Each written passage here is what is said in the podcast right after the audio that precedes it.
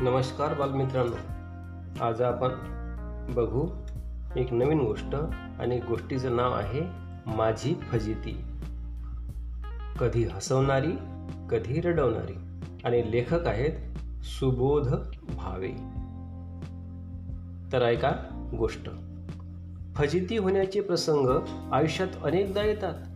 कधी आपल्या चुकीमुळे तर कधी दुसऱ्यांच्यामुळे. आपली फजिती होते. पण हे प्रसंग नेहमीच काहीतरी शिकवून जातात. माझ्या आठवणीत राहिलेल्या फजितीच्या गोष्टी मी तुम्हाला आज सांगणार आहे. मी कॉलेजमध्ये असताना एकदा नाटकाची तालीम संपवून रात्री उशिरा घरी येत होतो. एका नाक्यावर पोलीस वाहन चालकांची तपासणी करत होते. त्यांनी मलाही थांबवलं आणि नाव विचारलं. माझं नाव मंदार शिंदे. असं मी त्यांना उगीच खोटं सांगितलं. त्यावर त्यांनी माझ्याकडे लायसन्स मागितलं. मी त्यांना लायसन्स दिलं. पण लायसन्स दिलं तर आपलं पितळ उघडं पडेल हे माझ्या डोक्यातच आलं नाही. लायसन्सवर आपलं नावही लिहिलेलं असतं. हेच लक्षात आलं नव्हतं. लायसन्स बघून ते हसायला लागले व मला म्हणाले तुम्ही समजता तेवढे पोलीस मूर्ख नसतात. त्यांनाही कळतं नाव खोटं सांगायचं होतं तर लायसन्स द्यायचंही नाही. द्यायचं नाही ना? आणि लायसन्स द्यायचं होतं तर किमान नाव तरी खरं सांगायचं. त्या क्षणी माझ्या डोक्यात लखन प्रकाश पडला आणि आपली चांगलीच फगिती झाली आहे हे लक्षात आलं. तेव्हापासून मी कधी कुणाला खोटं नाव सांगितलं नाही. पोलिसांना तर नाहीच नाही. कारण पोलिसांसमोर झालेल्या फजितीचा तो प्रसंग माझ्या कायम स्मरणात राहिला. दुसरी एक आठवण म्हणजे आता देटाडी नाटकाचा प्रयोग करत होतो. नगरला आमचा प्रयोग होता. त्या नाटकात एक प्रसंग असा होता की फोनची रिंग वाजते आणि मी फोन उचलायला पुढे होतो. पण जिथे फोनची रिंग यायला पाहिजे होती तिथे ती वाजलीच नाही. काहीतरी गडबड आहे हे माझ्या लक्षात आलं. मग मीच टिरिंग टिरिंग असा तोंडाने आवाज काढला आणि फोन घेतला. प्रेक्षकांनाही कळलं. त्यामुळं हशा पिकला. ते विनोदी नाटक होतं म्हणून माझी युक्ती चालून गेली.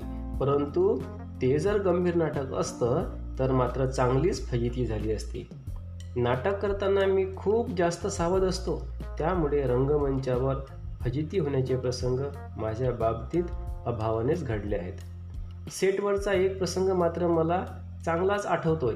त्यात माझी नाही पण सहाय्यक दिग्द दिग्दर्शकाची माझ्यामुळे फजिती झाली होती.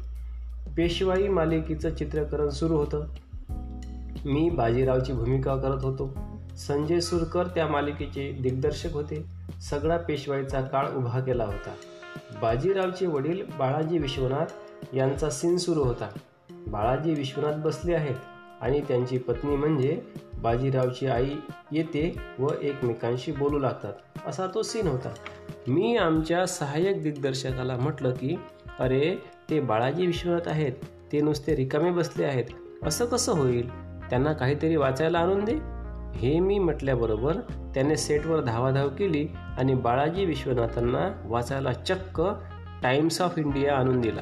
ते पाहून सेटवर इतका हशा पिकला की काय सांगू? सगळे हसायला लागले. तो बिचारा नरमला. त्याने स्वतःच स्वतःची फजिती करून घेतली होती आणि त्यावरून पुढे बरेच दिवस आम्ही ती आठवण काढून त्याला चिडवत होतो. असे फजितीचे प्रसंग आजूबाजूला नेहमी घडत असतात.